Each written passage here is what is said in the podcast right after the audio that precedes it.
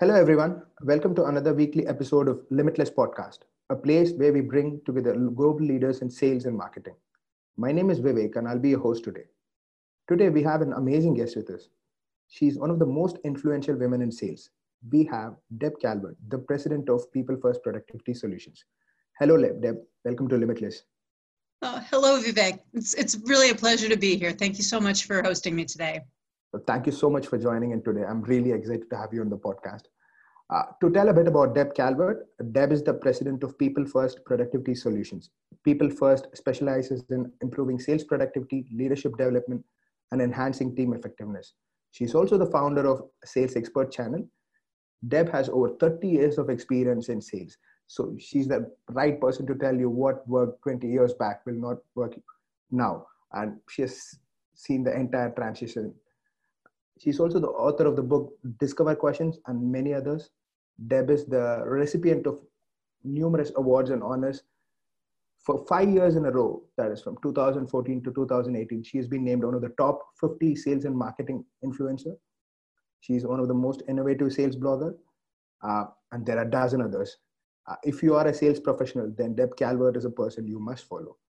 Uh, hi, Deb. Uh, it would be great if you could uh, tell us a bit about yourself, the work you do at People First, and a quick glimpse into your career.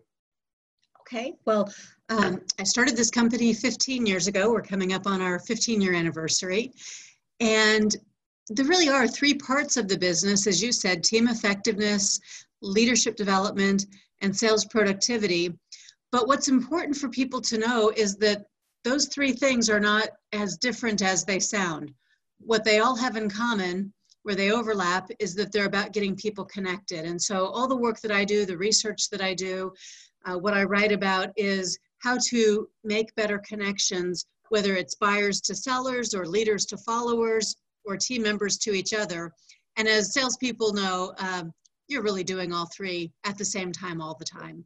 And so there's, there's a great deal of overlap. Uh, today, uh Today, we are going to speak with Deb about a very specific topic, but nevertheless, it's a very important one. It's about using better sales question to personalize the customer experience. Uh, to set the context, uh, recently I came across a study by the company Gong.io, the revenue intelligence platform.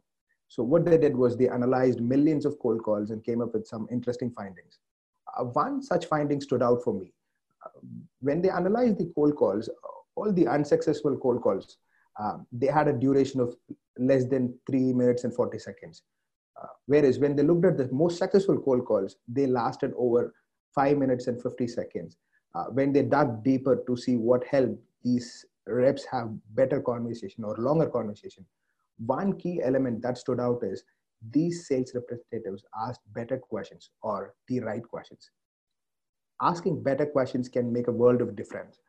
In fact, it is not just confined to cold calls so that is what we want to talk about today using better sales questions to personalize the customer experience. Okay uh, here goes the first question uh, deb. So you said that asking better questions improves the customer experience. What do you mean by the phrase customer experience? Oh well that is really important. So um, you know customers no longer want just good customer service. That is expected and we won't get anywhere if we don't provide good customer service. Okay. But the standard has been raised. Customers now want a full experience. They want something that's relevant and meaningful and personalized to them. So, a customer experience, or CX as it's often called, is about every single touch point, whether it's online and they've come to your website, or it's that they got a cold call and they're working with perhaps your um, business development rep, or it's that you have had a long term relationship with that customer, but every time you have an interaction with them, all of that, every single time that there's a touch point, that is a part of the customer experience. And buyers have all become very uh, demanding when it comes to what's involved in that customer experience. And that reason for that is that they have so many other options. And as consumers, not just in business to business, but in, in, in the space of uh, business to consumer, the experience is increasingly personalized and it's increasingly thoughtful about what the customer wants. So here's the most important thing I would say about a customer experience. One of the missing pieces that a lot of, of salespeople don't realize is that the very best customer experience is when the customer gets to participate in creating what they want. It's not that you went away and did really good service for them and then brought something back to them. Instead, it's that you worked with them. They got to collaborate, they got to put their own imprint, their own thoughts, and their own feelings into that solution. And when you facilitate that, when you allow your customer to be involved in the experience of creating what they want, of influencing the final product, or at least the the terms or the, or the delivery of it when you allow them to do that that in customers minds is not just an experience but it's value. It's value creation that makes it really difficult for them to say no to what you're offering. So that's why it's so important and and i'm glad that we've defined it first okay uh, so as you said uh, in fact a couple of years back people would assume uh, the customer experience or uh, customer satisfaction begins after once the purchase is made. However, uh, what you're saying is it is not the case. The moment, the very first touch point when the customer interacts with your website or your company, the journey begins there. Uh, yes.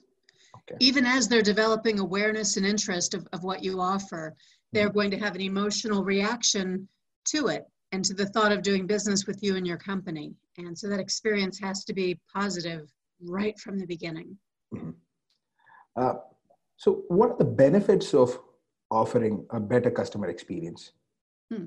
Well, some obvious ones. First of all, you'll differentiate yourself from the competition. Mm-hmm. The more relevant, meaningful, and personalized you can make that experience, the more you can involve the customer, the more differentiated you are, and the harder it is for them to say no to you. And this is true the first time that you sell to them, but also every time when there's a great customer experience and that's ongoing, it translates into customer loyalty. Mm-hmm. And some research by Kolsky, who's one of the leaders in the field of customer experience, his research says that 87% of customers are willing to pay more when they have a great experience. So we can make a business case for customer experience very easily. So let's dive into the topic now. So how would better que- asking better questions accomplish what you're describing? Yeah, well, first of all, there are really only two ways to create the customer experience. You could spend a lot of money mm-hmm. wining and dining and catering to each and every customer or prospect that you have, and that's time consuming and expensive, so not feasible. The only alternative to that is to create uh, an experience to get them involved, to get them feeling like it's personalized and meaningful. The only other way that I can possibly imagine to do that is by asking quality questions. Okay. Quality questions that that engage them in the conversation, quality questions that stimulate thought, provoke thought that they haven't had before, quality questions that uh, create a two-way dialogue because a, a two-way give and take dialogue is all by itself an experience. And, you know, a, a side bit of research uh, from the book Stop Selling and Start Leading, that one is where we interviewed B2B buyers about what they wanted from sellers. And the number one behavior, the most important behavior, although they liked all 30 of the ones we asked about, the one that buyers preferred above all others is that there be a two-way dialogue with the salesperson. Mm-hmm. So buyers want this and they view it as differentiating and they view it as bonding. It creates trust. Uh, and what they say, what buyers say about quality questions is that they um, show that you're interested and they show that you are going to take the time to genuinely understand them and know what they want not qualifying questions and not the simple, um, you know, survey kinds of questions that are on so many people's discovery checklist, uh, but more in depth, more listening and true dialogue. Awesome. Uh, so you mentioned uh, there's a difference between qualifying questions and quality questions. So uh, could you please give us an example of what it might look like? Say, for example, let's take people first. So one of the uh, when I was going through your profile, I found that uh, uh, this person had hired people first to train the company for Q1. They were so happy they wanted you to come back in Q2 and Q3. So when you first met them, so how did you? What, what are the questions you asked? Well, I'm not. I don't know if I remember which company that was. just um, for any example, uh, so Sure. when you walk, people first go into any other company, what are the questions you would ask? Yes. Uh, one of the first questions that I ask them is why this and why now? Maybe they call me and they say, you know, we really need some some team building. Uh, we've got some some issues here.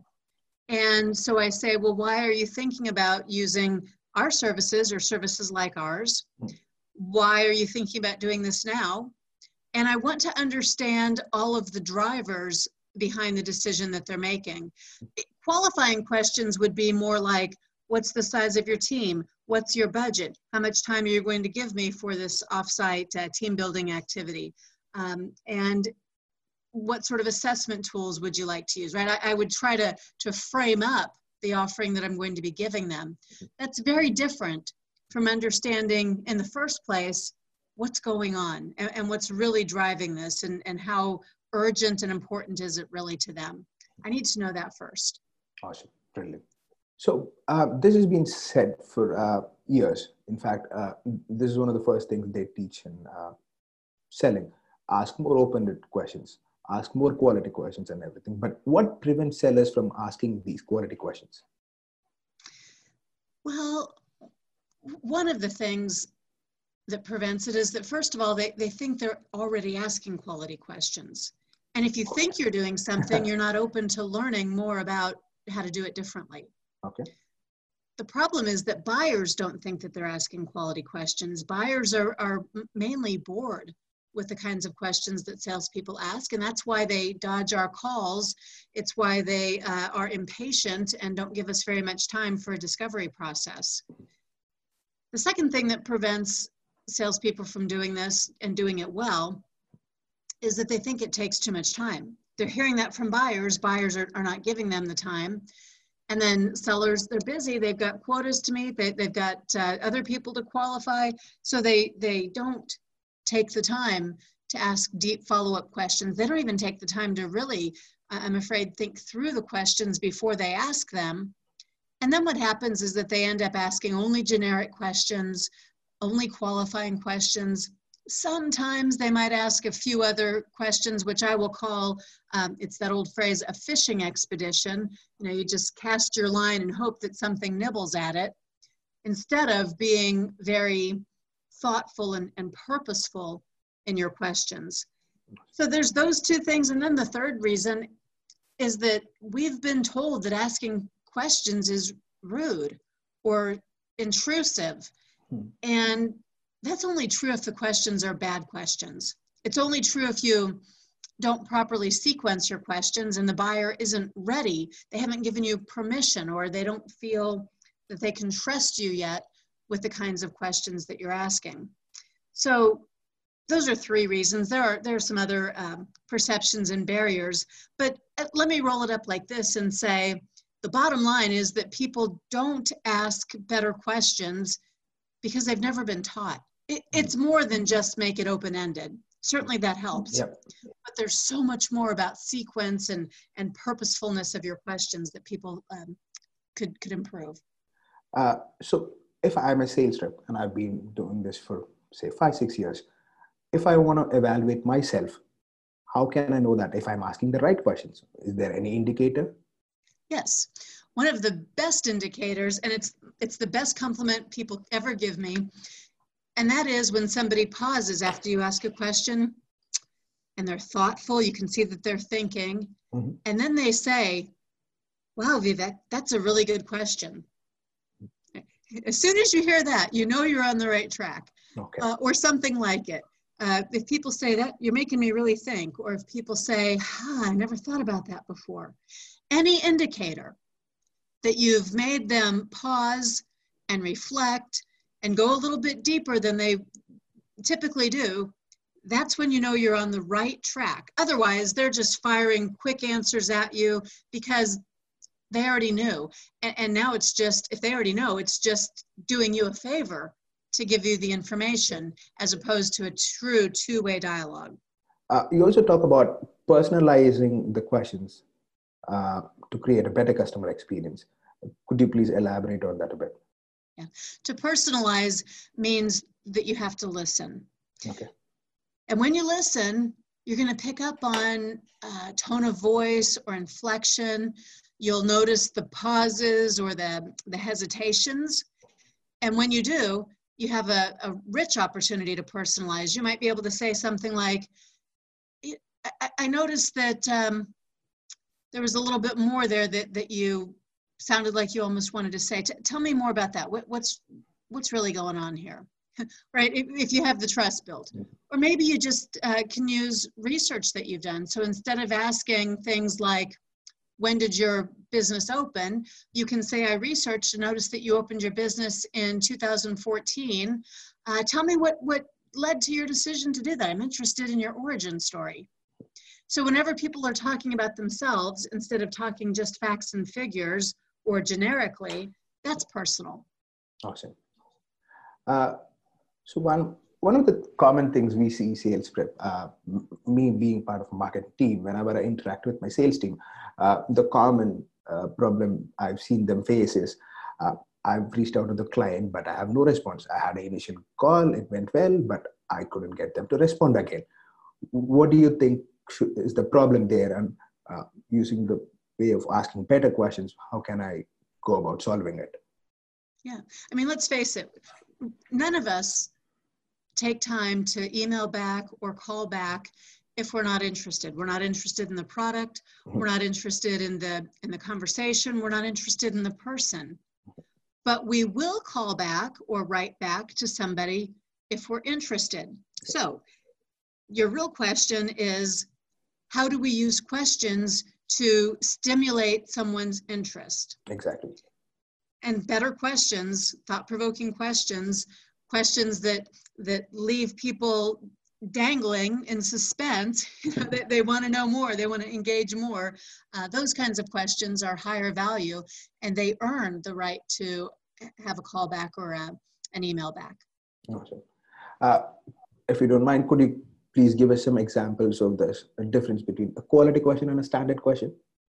You bet. Um, I actually, I, I, used to teach a class at UC Berkeley, uh, University of California, Berkeley, and uh, I had a group of SDRs and BDRs who I gave the assignment to use Discover questions. That's my first book, and, and there are eight purposes of questions there. But I gave them an assignment to develop and test questions on cold calls and cold emails to see which ones worked.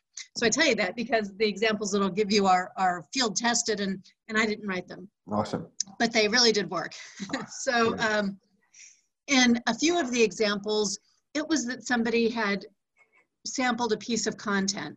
So let's say it's your company. Somebody had listened to a podcast like this or had picked up a, an instructional video and the company was tracking and then turning those leads over to the SDR team.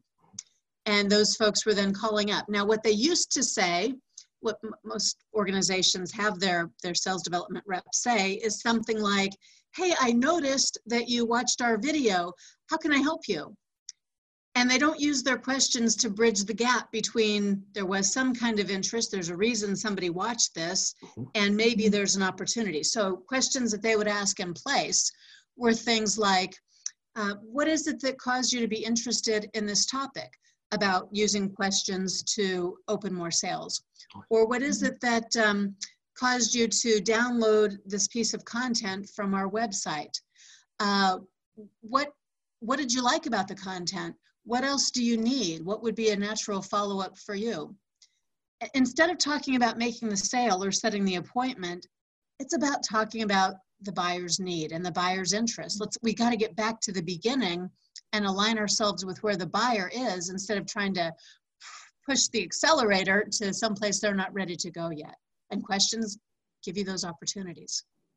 Brilliant, uh, because this is something I personally face because uh, say exactly you mentioned someone listen to the podcast or webinar okay how do i make the transition from okay you listen to this and often uh, we directly switch to the pitch and uh, we lose our audience there.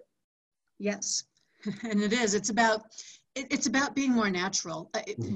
In buying and selling, we sometimes forget the relationship or the progression of any conversation should stay natural. Um, we, we, we get lost in our effort to just try to close the appointment or close the sale. Exactly. Uh, so, what else can sellers learn about asking quality questions? Uh, what resources can you offer them? There are lots of resources and i hope people will come to my website and take a look at the weekly blog or sign up for the newsletter or uh, read the book or take the online training course discover questions. All of these are, are available. But let me just give a higher level recommendation.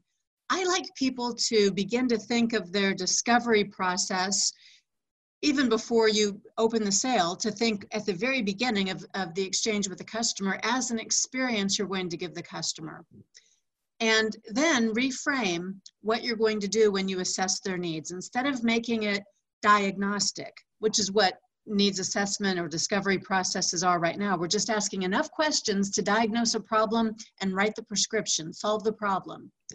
So i'd like you to, to think about shifting from a diagnostic needs assessment to a dialogic needs assessment dialogic, two-way exchange. We're both involved. We're in it together. We're going to collaborate to talk about your situation and co-create the solution. And that is a game changer when people can use questions to do that. Awesome. Uh, so one more thing I wanted to ask is, um, in your book, Discover Questions, you talk about eight discrete purposes for asking questions. Uh, it would be great if you can just give a glimpse of or a short version of what they are or what the book is about and why is it people should yes. read about it Thank you. Um, well, that book is based on 25 years of field research mm-hmm. with buyers. I interviewed buyers after they had been uh, talked with, after they had spent time with sellers who were trained in Discover questions. And of course, I also observed the sellers before and after they were taught about Discover questions. So 25 years worth of research, over 10,000 sales calls, and uh, salespeople learn about the eight purposes of asking questions. Discover is an acronym. Each letter stands for a different type of question. Research says that um, most sellers use only three or four out of those eight purposes. The ones they most typically use are D for data, they mm-hmm. gather facts. They often ask the uh, C question, that's for consequences or pain points. And they usually do ask the O question, which is outcomes, the hopes, dreams, plans, goals, visions of the future that the buyer would like. But that means that there are five other kinds of questions that people typically aren't asking. They're missing out on a lot of information. Those other five types of questions help you be more purposeful and also more efficient. Mm-hmm. So that you can be more effective. I'll just give you one of them. We don't, probably don't have time for all five, but my favorite one, the one that I see making the biggest difference to buyers, is the V. That's a value question. And it's what I mentioned earlier. It's about understanding the motivations, the reason this is important, and how important it is relative to all your other needs. What's the hierarchy of value? How important is this? How urgent is this? And you can gain a great deal of insight plus bond emotionally with your buyer just by asking value questions. Awesome. Uh, this is the question I want. Um, if I'm a sales rep, I go on a first discovery call or initial call with my client. What is that I should expect to learn about the prospect by the end of the call? That's a great question. I hope that you will learn more than their business needs. That's probably the standard answer that, that most sales manager would give is learn about their needs so that you can create a solution. But I would say that the other thing that's very important to learn is what's in it for that individual. Not just the business needs, but their individual needs. Is it their esteem in the company? Is it one of their key performance indicators they're going to be measured on this. Is it just a, a nuisance to them and they really want to get it uh, off their plate? Or is it not that important at all? It's just something that they feel like they have to check off their list. They can say they met with a salesperson and move on. Yeah but you need to know. You know what, what what's their motivation? And when you know that you can respond to it appropriately and find out what your next step should be. Awesome.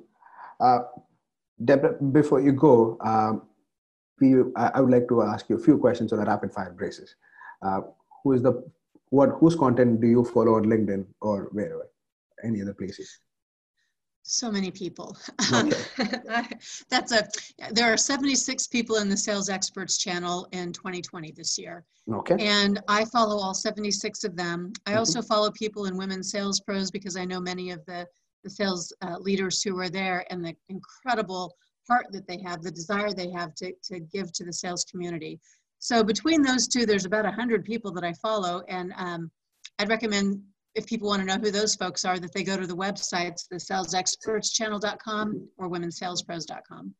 Uh, so everyone, the link to the salesexpertschannel.com and uh, Deborah's LinkedIn profile, as well as uh, all other links where you can follow her is provided in the description. So feel free to check it out. Uh, the next one is, what is a book you would recommend? Oh, there are, I, am a big reader, and there are a lot of very, very good books out there. Um, I really like one that Chad Burmeister put out last year. It's about AI and selling. Mm-hmm. That's a great book. Uh, George Brontén has a new one that's coming out. Mm-hmm. And um, Anita Nielsen's book, for anybody who has missed that, I've, I've been really interested in AI. And, and so it's about beat the bots, how to keep the human element in selling, alongside Chad Burmeister's about using AI. Those two are a very nice complement with each other. Uh, just a follow up question What's your take on AI and selling? Yeah, I think it's fabulous. I love sales hacks. I love efficiencies. I love being able to automate. At the same time, I'm gravely concerned because there's a misunderstanding. And the, the misunderstanding is that we can just let the AI and the tools that and the tech that we have do part of our job. And unfortunately, we think it's going to do the wrong part of our job. We think it's going to do the, the human touch piece of our job, and it won't. it, it's going to free us up so that we can do more and better work in the connection piece. And if we don't use it that way, it's compromising. It, it hurts your results. Awesome. The last question. If you want our listeners to take one thing away from this podcast, what do you want? Um, think about your own perceptions of questions. If you have a negative thought about asking questions, or if you hold back about asking questions, try to figure out what's really going on there. If you have some sort of perceptual barrier, that's keeping you from unleashing a connection, a really profound, powerful connection with buyers. And it will be in your way until you figure out what that problem is and then push yourself to work through it because questions really are like magic. They create value, they create a, a memorable experience, and they advance sales. I, I can promise you that your perception about questions is wrong or that you don't know enough about questions to work through that and I'd ask you to give questions a second chance. Oh, there you have it. Uh, so Deb, uh, that was super insightful. I actually got a ton of insights from about asking better questions. Uh, that, thanks for the lovely conversation. Uh, you have surely given us a lot to think about. Uh, everyone, please check out uh, Discover Questions. It's an amazing book. In fact, her LinkedIn profile is filled with such recommendations. One starts to wonder if it is Amazon.com. There are so many amazing reviews over there do follow Deb on uh, Sales Expert channel. The descriptions are provided in the comments. Yeah, thank you very much. Thank you very much for joining us. See you again. Thank you, Vivek. It was a pleasure. Stay tuned to our weekly upcoming episodes with more sales and marketing leaders from around the globe. We are on Apple, Spotify, Google, and Stitcher as well. Subscribe to get notified when a new episode is out, and please do leave us a review if you're on Apple. Thanks for listening. Bye bye.